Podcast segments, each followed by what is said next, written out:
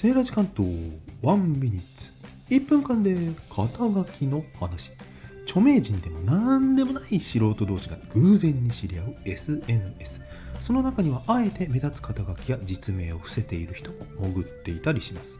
それが匿名の素晴らしいところ。年齢や立場を意識することのない水平でニュートラルな関係。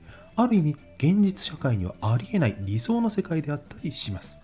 さて、セーラジ関東はパーソナリティという肩書きもチャンネルのキャッチも省略していますが、その理由なんだと思いますか？短尺が多いからじゃないの それもありますね。雑多すぎて説明するの面倒だからじゃないの？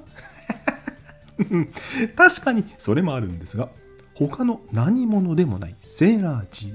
一言でセーラー G さんっぽいって言われるような、そんなパーソナリティを目指して柔らかくとんがっていきたいからでもあります。以上、セーラー G がお届けしました。素敵なソーシャルメディア日和を。バイバイ。